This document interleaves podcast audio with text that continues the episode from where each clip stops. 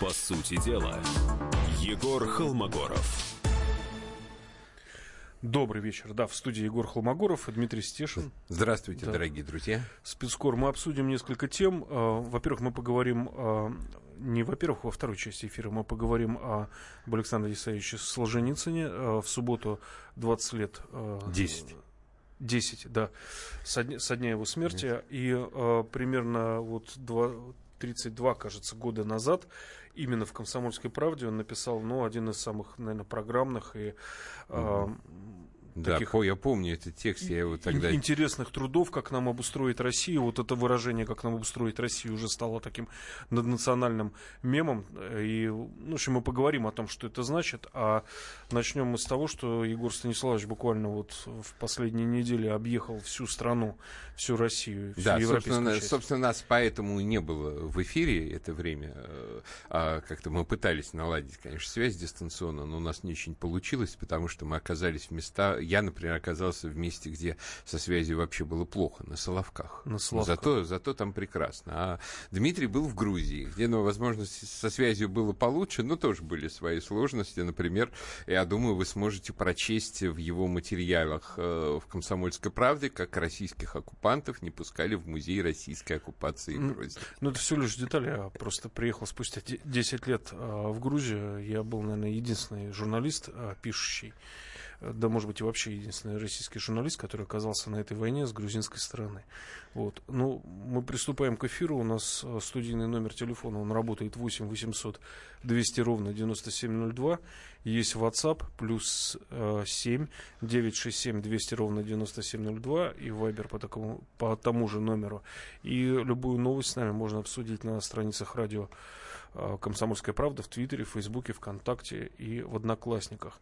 И вот мы начнем. Егор Станиславович, вот вы проехали добрую часть Европейской России от Соловков на севере до Крыма на юге. А как меняется страна по меридианам и во, и во времени?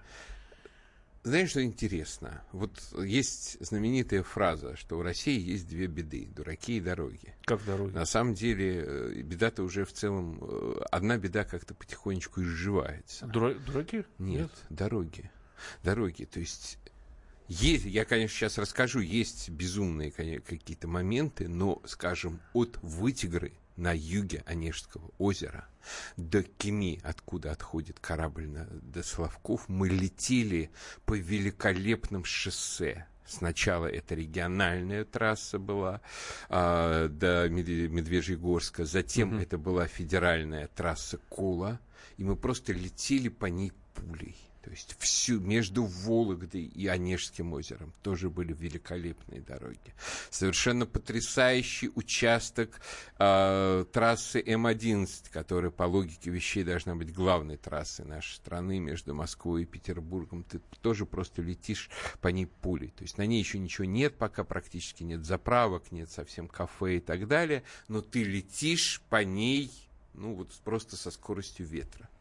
А потом съезжаешь на, что называется, более традиционные автомагистрали, и тебя Яндекс заводит в лужу грязи, где нам прокололо колесо, мы чуть вообще оттуда не выбрались и так далее. Конечно, тоже шокирует, вот мы вот так потряслись по Тверской области, uh потом въезжаем в Московскую, вот мы переезжаем вот этот условный пограничный столбик, и шоссе становится идеально ровным. То есть вот это, конечно, пугающее различие между у нас областями по экономической обеспеченности, по разви- развитости дорожного строительства, оно немножко пугает. А дорога как маркер получается, да? Да, факти- то есть абсолютно разбитая дорога в Тверской области, вот ровно доходим до границы с Московской, и она тут же становится идеальной. И вот, ну, в целом, по сравнению, мы предыдущее такое большое семейное путешествие предпринимали в 2010 году, конечно, шок. Uh-huh. То есть уровень дорожной обеспеченности страны, он просто радикально изменился. То есть действительно сейчас по России, по крайней мере, по европейской части России стало можно ездить. К сожалению, в некоторых других областях разви, развитие ну, совершенно ну, не на таком уровне. Скажем, мы очень долго хвалили себя во время чемпионата, какая Россия замечательная в плане сервиса, в плане развитости интернета, мобильной связи и так далее. Тут надо немножко себе полить холодной воды на голову что, скажем, мой Билайн а, везде севернее Ярославля ну вот он точечно, видимо, там стоят uh-huh. одна вышка на 300 километров он практически везде отсутствовал. То есть мегафон еще кое-где ловил, Билайн отсутствовал вообще просто как форма жизни. То есть э, Wi-Fi в, в отелях чисто формальный, что, конечно, мне очень сильно осложнило работу. Сервис, ну, местами, будет честно скажем, так себе. Но, с другой стороны, это так себе, на взгляд достаточно избалованного москвича или около москвича, если вспомнить, что на этом же месте никакого сервиса вообще не было те же еще 10 лет назад, то да, это уже просто эпохальный совершенно скачок. Егор Станиславович, такой критерий. Ну, вы же питались там и на трассе, да, в городках порции. Размер порции какой?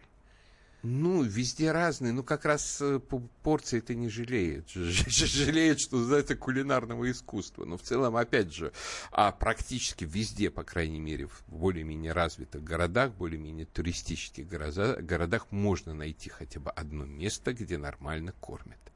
Иногда не больше одного, иногда за завышенные деньги, но как минимум одно ты найдешь. То есть с голода мы не умерли, я даже еще попухитерился каким-то образом поправиться на килограмм. То есть на самом деле, на самом деле, э, конечно, внутренний туризм по России, в том числе по северному направлению, он далек от совершенства, но он есть по России можно ездить, и это доставляет, в общем-то, массу радости, хотя лучше попри... И можно даже импровизировать. Скажем, нам не очень понравился, понравился отель на Онежском озере. Мы а ладно, раз, раз уже концепция отдыха с книжечками все равно не состоялась, поедем на Соловки.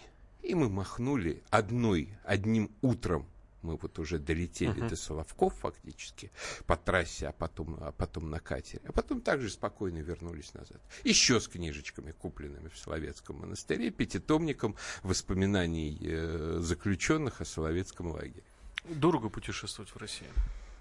Ну, не дешево недешево. А, то есть, основные общем, затраты это, наверное, гостиницы, да? А, да, то есть как только мы смогли вписаться в квартиру к знакомым в Петербурге, расходы резко упали. Угу. То есть, ну или стали, по крайней мере, более приятными. Все-таки одно дело, когда ты просто тратишь деньги за то, что имеешь возможность поспать, а другое дело, когда на какие-то там развлечения или что-то еще есть ощущение, что инфраструктура страны меняется, есть, улучшается? Есть, есть. Вот, вот еще я еще раз убедился в своем охранительском тезисе, который повторяю из номера в номер, как бы из э, передачи в передачу, что как бы нам, что бы ни не нравилось, не было бы неприятно, не расстраивало, какие бы ни были в том числе очень неприятные истории, как с пенсиями и так далее, все-таки не надо ничего трясти, потому что оно постепенно растет, развивается, вот слой, что называется, инфраструктуры общенациональный, он наращивается, и через какое-то время вот тема что называется, пожить по-человечески, поехать в Европу, будет звучать довольно смешно. В Турцию. Да, ну а вот в, Тур, в Турцию уже можно, как бы, про эту тему уже можно забыть, она у нас объективно уже лучше, чем в Турции. Еще плюс родина к этому. И такие, таких пейзажей, как в России, вы нигде не увидите. В Крыму, Егор Станиславович, э, туристический бизнес как-то, он вообще полируется, шлифуется или все Постепенно, да. Ну, сейчас, ну, это там прежде всего инфляция остановилась. Там, там прежде всего остановилась инфляция благодаря э, мосту, то есть теперь там перестали вот, завышать цены чудовищно совершенно. Да. Я уже в этом году, в июне, когда там был, я просто вот радовался тому, насколько, насколько наконец я перестал переплачивать и как много сэкономил денег. Ну да, любимый тезис был в крымском магазине. Ой, у нас там гривни, гривни перевоз, а на самом деле да, пол, да, полушка да. все стоит. Ну, вот извините. В общем, ездите по России. Слава богу. Я вот, кстати, тоже отправляюсь буквально с Витей э, Гусейновым, Владимиром Варсобиным. Мы должны закончить экспедицию «Комсомольской правды» прошлого года. Мы в четверг... по, Волге. по Волге. И я тоже начал по, по Волге в этом году. Мы в четверг стартуем из Казани, но мы На чуть позже про это расскажем. Да, прервемся.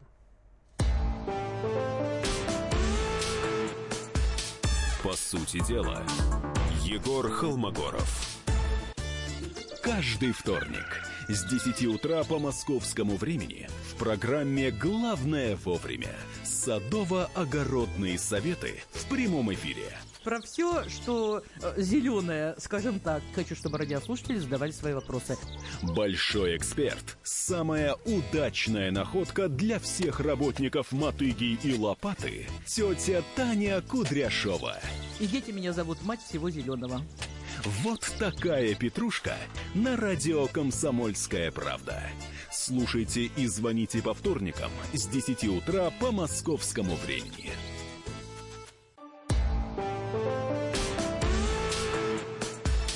По сути дела, Егор Холмогоров. Да, здравствуйте еще раз, дорогие друзья. Да, добрый вечер.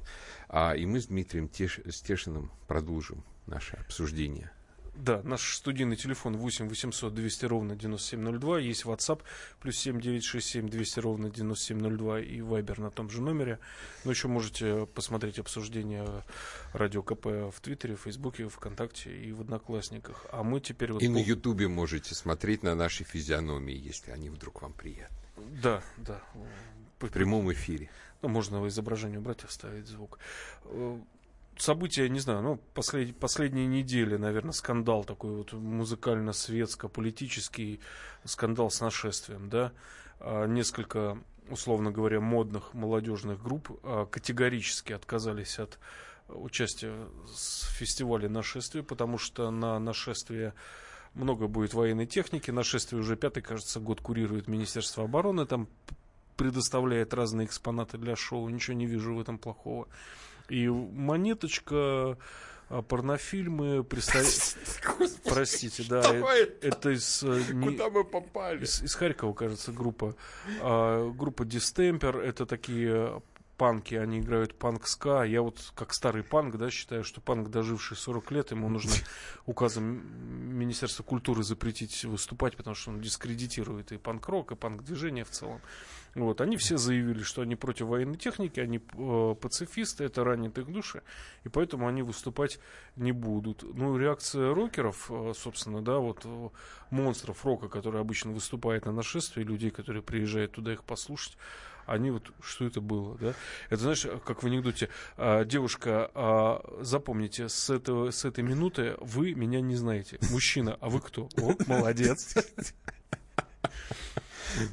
Егор Станиславович, ну что это было за выступление? Нет, ну... Отказались однозначно группы, которые сейчас э, покрывают, извините за это слово, молодежную аудиторию. Миллионы просмотров на Ютубе. Ну вот Мане... из, из этой компании я вот слушал Монеточку в 16 году, сидя в Сирии. Вот ее песню про русского медведя в Сирии. А, там такое ощущение, что ей писал текст Нобелевский лауреат Алексеевич. Там, за что наши мальчики умирают, и подставить в скобках любую страну. Ну, это вообще было бы прекрасно тогда, потому что, ну, конечно, а, каждый раз, когда я вот слышу эту историю про монеточку, мне сразу вспоминается э, бессмертная песня Аллы Борисовны Пугачевой «Девочка секонд-хенд». За монетку, за таблеточку сняли нашу малолеточку. То есть, понимаете? И главное, тут проблема в чем? Что с этой монеточкой был абсолютно какой-то искусственный перепиар в социальных сетях. То есть мне его совали, буквально вот заливали в глаза на протяжении примерно последнего полугода. Как вам ее я, Я, как все-таки политаналитик со стажем, я всегда, когда мне заливают глаза перепиаром кого бы то ни было, это для меня означает только одно, что это э, существо, оно готовится к какой-то спецмиссии. Возможно, скорее всего, разовый. Что это не будет навсегда в моей жизни, потому что когда а, кого-то пиарит надолго, это значит, э, это делают более спокойно, более деловито, более фундаментально. А вот если ты каждый день слышишь из каждого э, утяга там Вася, э, Вася Пупкин, Вася Пупкин, Вася Пупкин, это значит, что Вася Пупкин должен один раз пукнуть, извините. Ну вот здесь это и произошло. То есть весь этот перепиар был ровно к одной истории, к тому, чтобы громко, публично заявить протест, не рукопожать фестивалю нашествия за сотрудничество с Министерством обороны, передать нашей молодежи сигнал, патриотам быть не модно, а поскольку, в общем, за последние годы как раз все начали приходить к выводу, что патриотом-то как раз быть модно. А там э, после чемпионата это вылилось в какие-то совсем, я бы сказал, дикие для нашей либеральной общественности формы. Люди uh-huh. начали носить какие-то элементы русского костюма, гордиться страной и так далее. И вот приказ по палате номер 6. Патриотом быть не модно, а родную армию любить не модно. Я в этой связи переделал знаменитое выражение. В моей интерпретации оно звучит так. Кто не хочет кормить свою армию, хочет кормить чужую. Не будет кормить чужую в качестве жертвы, а вот он хочет кормить хочет, чужую армию. И заметь, практически да? так оно и оказалось. Потом же покопались немножко в бэкграунде некоторых из этих групп, и выяснилось, что они охотно и радостно выступали на фестивалях на Украине, где... Файна, файна место. Да, да, да, где собирались деньги на так называемую антитеррористическую операцию, то есть карательно-террористическую операцию вооруженных сил Украины. То есть оказывается, сотрудничать с украинским министерством обороны, обороны в деле убийства русских людей этим группам, так называемым пацифистам, никакой проблемы не составляет. Им только наше российское министерство обороны не нравится и никакое другое. Я думаю, что если их Министерство обороны США позовет выступить там где-нибудь, это самое... А, там... В Гуантанамо. Да-да-да, вот, отличный вариант. Монеточка, концерт в Гуантанамо, вот. Это просто супер идея. А я думаю, они согласятся. И даже не за очень большой прайс. Некоторые просто, что называется, из чести быть позванными американцами. Егор Станиславович, а как вот э, вы как человек опытный, да, а как практически выглядит, э, выглядел вот организация вот этого отказа? Вот, допустим, э, продюсер группы порнофильма берет телефон и видит номер высвечивается Вашингтон. Ему, допустим, ну, я грубо говорю, ему кто-то звонит, какой-то Вася, и говорит, ты знаешь, мы мутим такую акцию против Слушайте, ватников. Ну, обычно во всех этих средах существуют такие свои локальные Мараты Гельманы, угу. которые придумывают, вот что называется, подобные идеи, подбирают желающих в этом всем поучаствовать.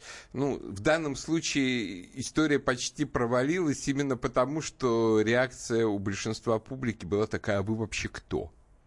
Ну, То да. есть, грубо говоря, если бы не накрутка лично вот этой монеточки, причем в ней, опять заметим, участвовали на последнем стадии персонажи там типа Земфиры в, с критической стороны, то есть Земфира что-то плохое написала про, про монеточку, и опять была монеточка из каждого утюга. При том, что я честно скажу, я вот решил сознательно с этим культурным явлением даже не знакомиться. Угу. Ну, не, ну можно допустить, что люди, которые ввалили, а это, ну, я видел, да, тоже, я отследил краем глаза пиар-монеточки в соцсетях, да, это, на это было потрачено немало денег на интернет-рекламу. Оно, кстати, уже давно не дешево, скажем так. Ей, ей сказали, что, ну, да, вот откажись от нашествия, люди, которые ее раскручивали, да, мы... Я думаю, что да. Тебе предложим какие-то Ну, знаете, я варианты. думаю, как я понимаю, эта дама, она вообще довольно идейная, то есть э, там ее не надо особо уговаривать, ну, просто вот пришла в голову. Надо. А вот давайте мы... Вот Вашингтонский обком вот сказал, да. да, и все ответили. Совершенно верно. Ну, а вот что у нас литовский обком говорил на днях? Лат, латышский, да, латышский. латышский, это самое. Нет, ну это вообще смешно. Вот, а, там, депутат Александр Кирштейнс. Вы знаете, вот отрежая, от, отрезаешь вот эту вот э, «с» на конце, и отказываешься от собственной идентичности. Да? И уже все понятно. Вот э, депутат Сейма Латвии Александр Кирштейн только когда Россия распадется на малые страны по этническому признаку, военные конфликты разом закончатся, и в Европе наступит длительный период покоя. Вот я, конечно, на самом деле офигеваю тут даже не столько от русофобии, но это нормальный так, это как мне написали люди, живущие в Латвии, это нормальный такой советский перевертыш, что называется, всегда была родина партии комсомол, как началась независимая Латвия, превратился в главного самого трясучего русофоба. Это нормальное, в общем, для вот такой вот э, постсоветской номенклатуры движения в этом направлении. Если вот колебался, нас... то вместе с линией Да, партии, совершенно да? верно. Вот у нас там какой-нибудь Петр Алексеевич Порошенко точно такой же, такого же типа персонаж со, со всем своим бэкграундом. Вот. Но меня другое э, поражает, что вот все эти рассуждения, что Россия единственная причина конфликтов. А в Косово конфликты, они вообще откуда берутся, скажем, в Албании, в Македонии и так далее. То есть то есть даже, ну, Сирия, хорошо, Сирия за пределами ну, Европы, из Грузии но на даже в вернулся. пределах Европы на непрерывно, непрерывно, скажем, там, ненавидящие друг друга Греция и Турция. Причем по мере того, как там э, Эрдоган дрейфует все дальше от НАТО, все больше вероятность того, что натовцы их не смогут между собой помирить.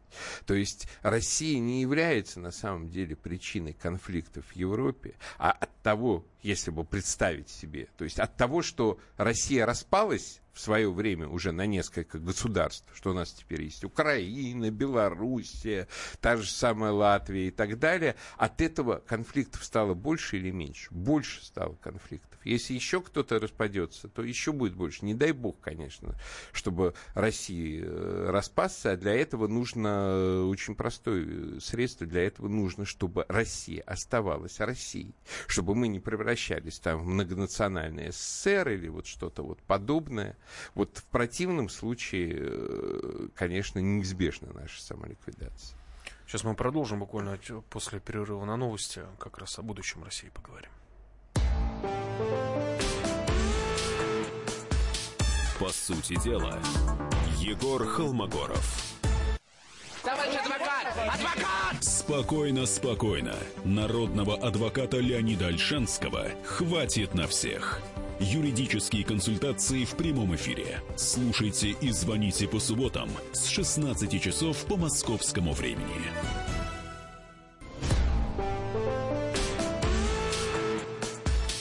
По сути дела, Егор Холмогоров.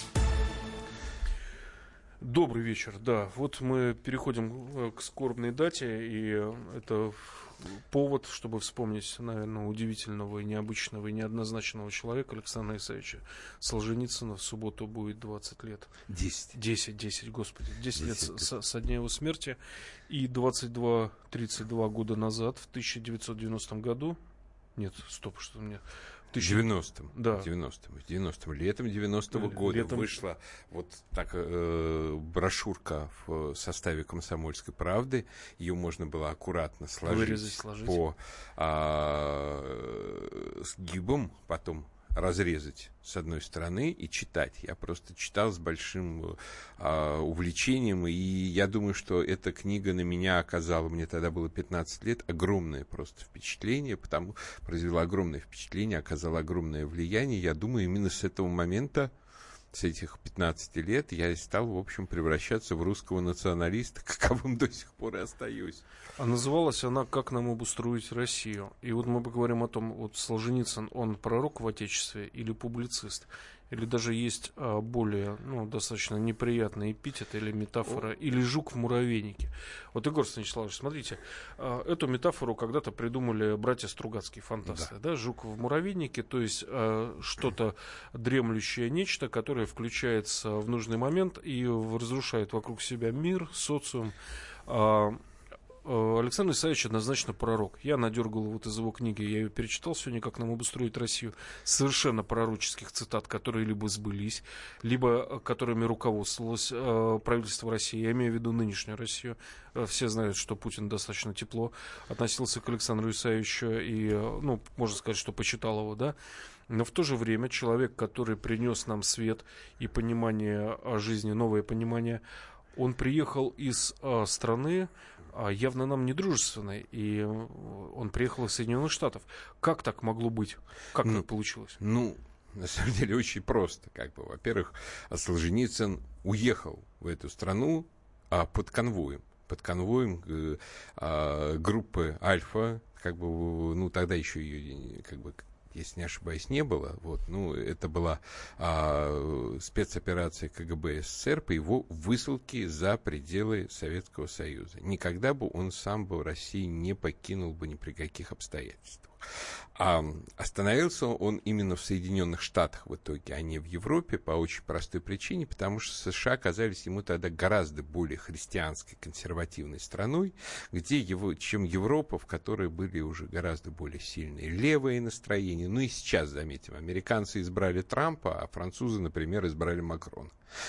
А немцы не терпят Меркель. То есть совершенно понятно, есть что, а, да, что разница есть, а поскольку, в общем, а, Солженицын был одним из виднейших идеологов именно консервативный, консерватизма, христианского консерватизма а в мировой мысли, он до сих пор, в общем, числится в качестве одного из крупнейших э, столпов э, консервативной мысли в истории, то, понятное дело, он выбрал США. Но при этом заметим, а что он там очень скоро пришелся не ко двору, потому что он начал критиковать все те же либеральные тенденции, которые накрывают сейчас и США, и Европу, и превращают их в, тоталита, в такую тоталитарно-толерантную Европу.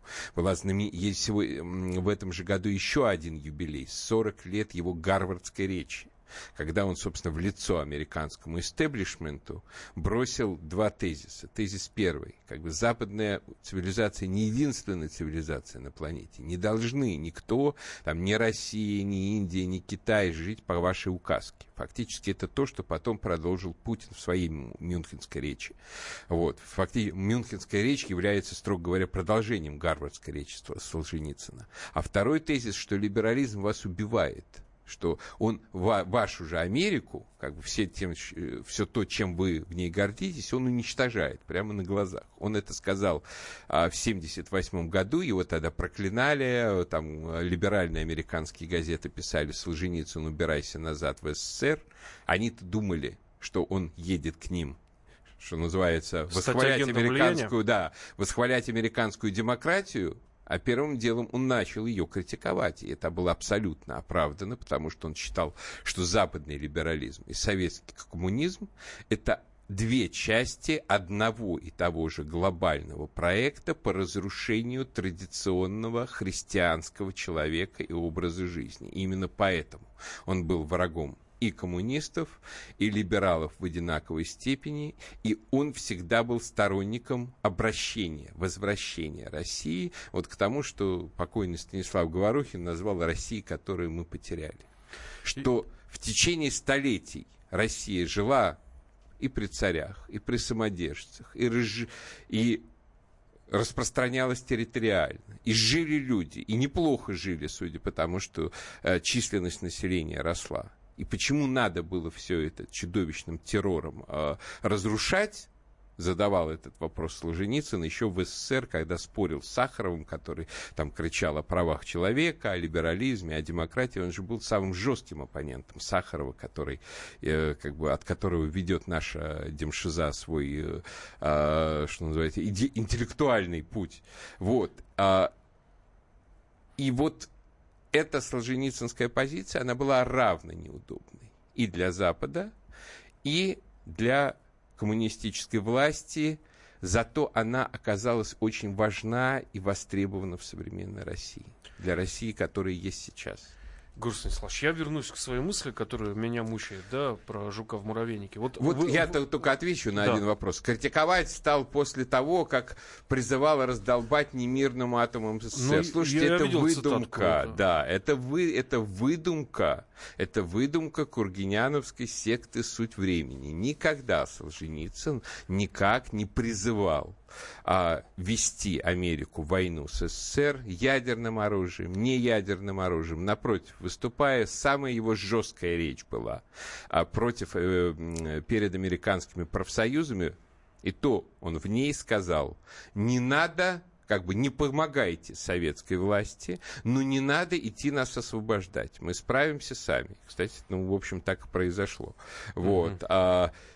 И, ну, это вот в чистом виде клеветническая выдумка. Таких клеветнических выдумок в адрес Солженицына, ну, просто масса. Там, э, вплоть до каких-нибудь там извращений над его фамилией, там, придумок о его мнимо еврейском происхождении и так далее, и так далее, и так далее. То есть, э, ну, просто проверяйте иногда информацию, фильтруйте, а не повторяйте как зомби все то, что вам а, неокоммунисты навешали на уши на Ютубе. Егор Станиславович, ну вот смотрите, из СССР империя зла а в Штаты переезжает очень знаковая фигура с авторитетом, просто, по сути, готовый агент влияния, негативно настроенный а, к режиму, который его вытолкнул за границы его родины, да? Как вы считаете, с ним работали спецслужбы?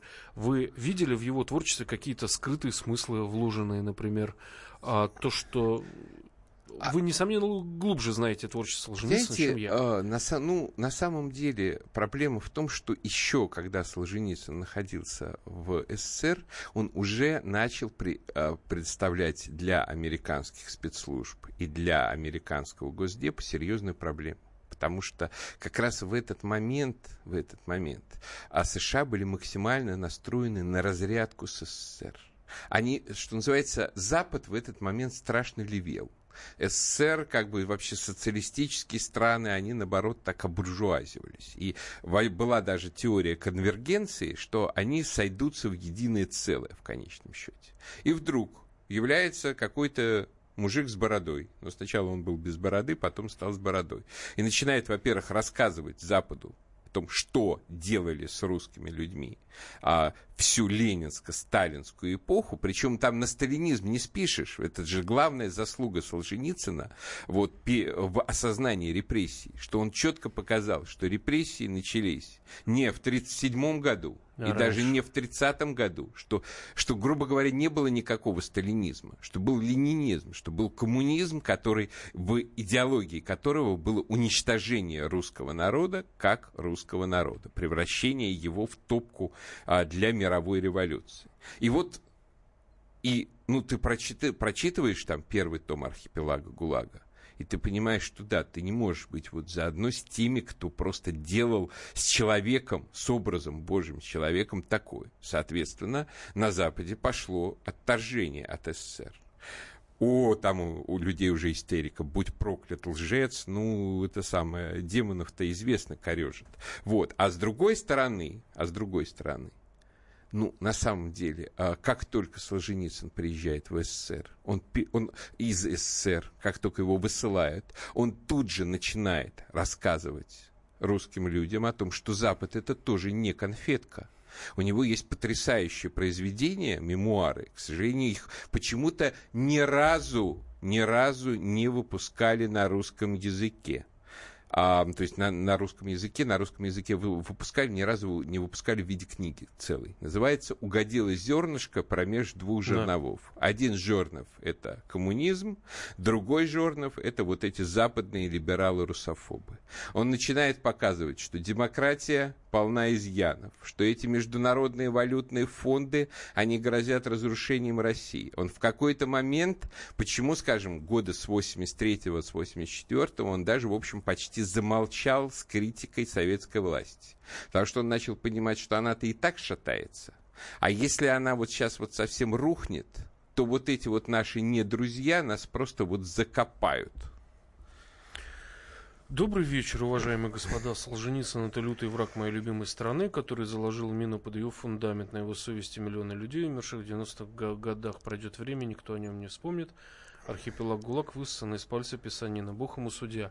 Ну, Обычно вот, понимаете, поня- понимаешь, в чем проблема? Что люди просто, вот у них в голове стоит пластинка, они все повторяют одно и то же. Вот я читаю вот все эти истории, все эти истерики, нет ни одного случая, чтобы человек сказал что-то сознательное от себя. Он пишет архипелаг ГУЛАГ какие-то высосан из пальца. штампами, Он да? не читал никогда архипелага. Я сверял архипелаг ГУЛАГ сцена за сценой эпизод за эпизодом. Я искал параллельные изложения тех же самых событий. И они подтверждаются, иногда подтверждаются вплоть до мелочей, несмотря на то, что это написано по рассказам, по устным рассказам Солженицын писал. У него не было никакой возможности работать в архиве. Ну вот, истерика, а, у тебя штампы тварь, э, там и так далее. Вот, понимаете, ну вот э, реально. Почему их бесит так все это? Потому что Солженицын последовательно выступал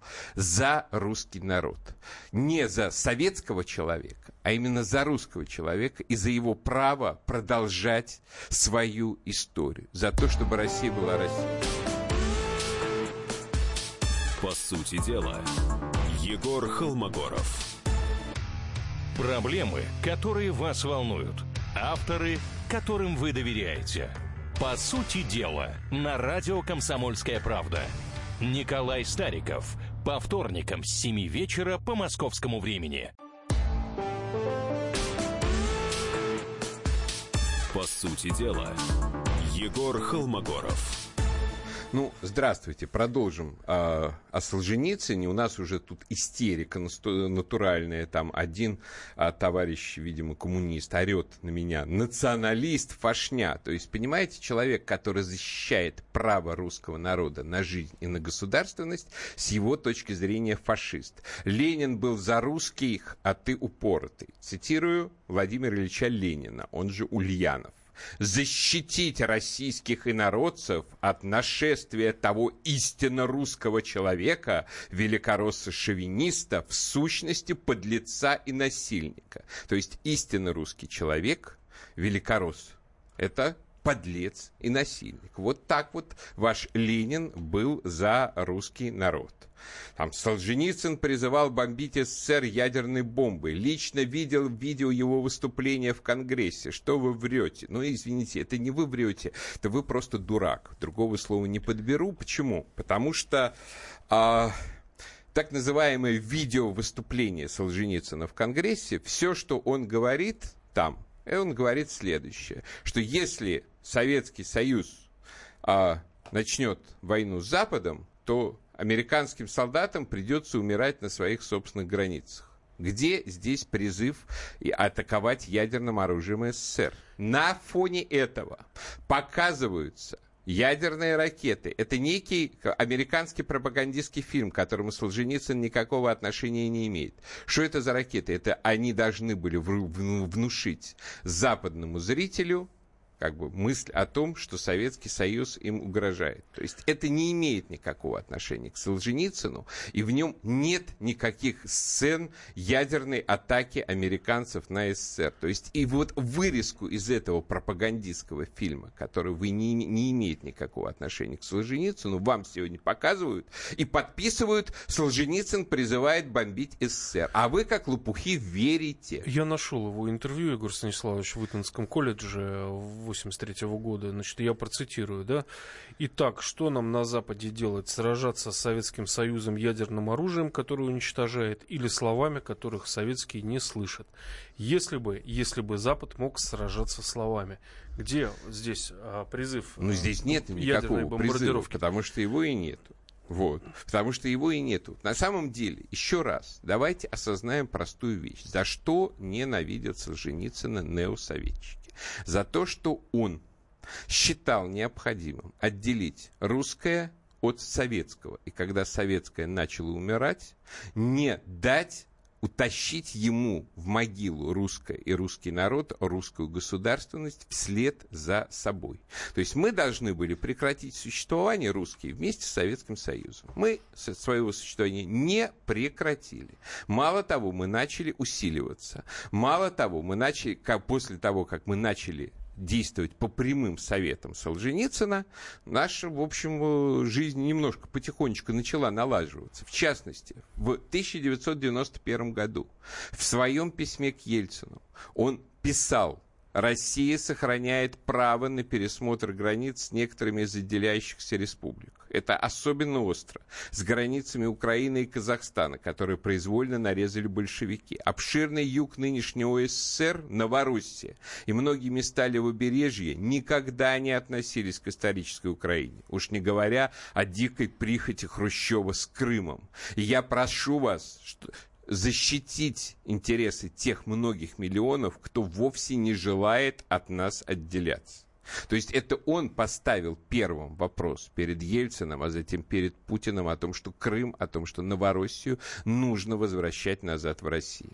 Точно так же он первым поставил вопрос о миграции Вот, опять же, цитируя его выступление в Государственной Думе в 1994 году. Встречная волна так называемых мигрантов. Объявили себя республики суверенными государствами, но почему-то их граждане приезжают к нам и не идут в федеральную миграционную службу, а просто покупают дома, квартиры, земельные участки и место своей работы. Незаконная миграция ущемляет коренное население.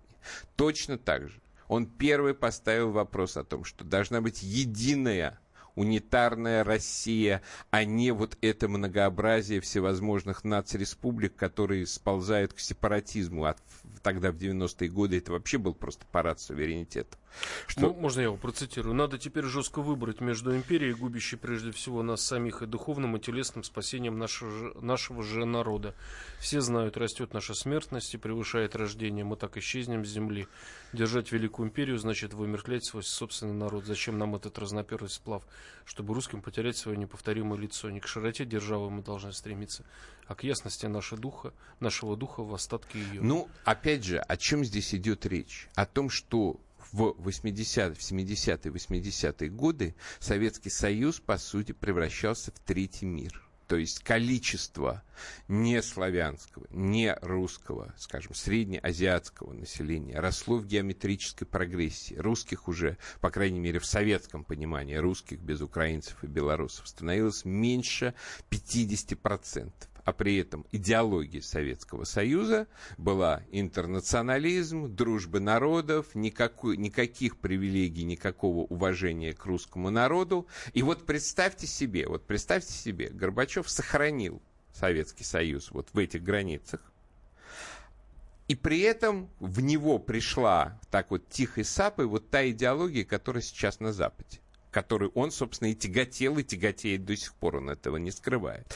Вот вся эта толерантность, мультикультурность и так далее. Ну, нас бы тут бы уже бы просто бы не было бы. Мы бы, нас бы уже окончательно бы просто бы ликвидировали. То есть, понятное дело, что задачей Солженицына, да, он был сторонником Российской империи. Он как бы считал, что Российская империя периодически тоже выходила за свои границы туда, куда не следовало лезть. И я тоже так считаю. Вот. Но он был сторонником Российской империи. Ну все, Российская империя рухнула, ее уничтожили, ее уничтожили вот те самые Ульяновы, которые визжали о том, что превратим войну империалистическую войну в гражданскую. Наступил Советский Союз. И вот из этого Советского Союза хоть как-то выдрать бы кусочек бы России. России, да, да, да. Вот. Егор Станиславович, а что удалось выдрать, согласно заветам Александра Алексеевича? Ну, по крайней мере, мы видели, но это в чистом виде же, как бы уже просто по Солженицынской программе, вернули Крым, угу. вернули Донбасс, ну, скажем так, не вернули еще юридически, но вернули, по крайней мере, э, военно-политически. По крайней мере, поставили вопрос о Новороссии. Я уверен, что он еще встанет. И с другими, на самом деле, скажем, сейчас все больше сигналов, что станет, ставится вопрос перед Белоруссией о том, что как бы нужно уже интегрироваться. А это все Солженицынская программа 91 -го года, когда он, скажем, предлагал той же самой Украине проводить референдум об отделении от России не целиком, а по областям. Скажем, решает Харьковская область остаться вместе с Россией, остается вместе с Россией. Там решает Львовская отделиться. Ну хорошо, пусть валит. И тогда бы результаты этого референдума были бы совсем Совершенно бы другие. Иными. К сожалению, не сбылось, но мы можем наверстать. Оставайтесь с нами до следующей недели. Дмитрий Стешин и Егор Холмогоров в эфире. До встречи. Да, до свидания. По сути дела, Егор Холмогоров. Рецепт приготовления лучшего утреннего шоу от Михаила Антонова и Марии Бачениной. Это очень просто. Берем главные темы из интернета. Добавляем щепотку экспертов. Затем обжариваем главную тему желательно с двух сторон. Периодически приправляем все это мнениями слушателей. Иронию и сарказм добавляем по вкусу. Наслаждайтесь. Утреннее информационное шоу «Главное вовремя» с Михаилом Антоновым и Марией Бачениной. Слушайте по будням с 7 часов утра по московскому времени.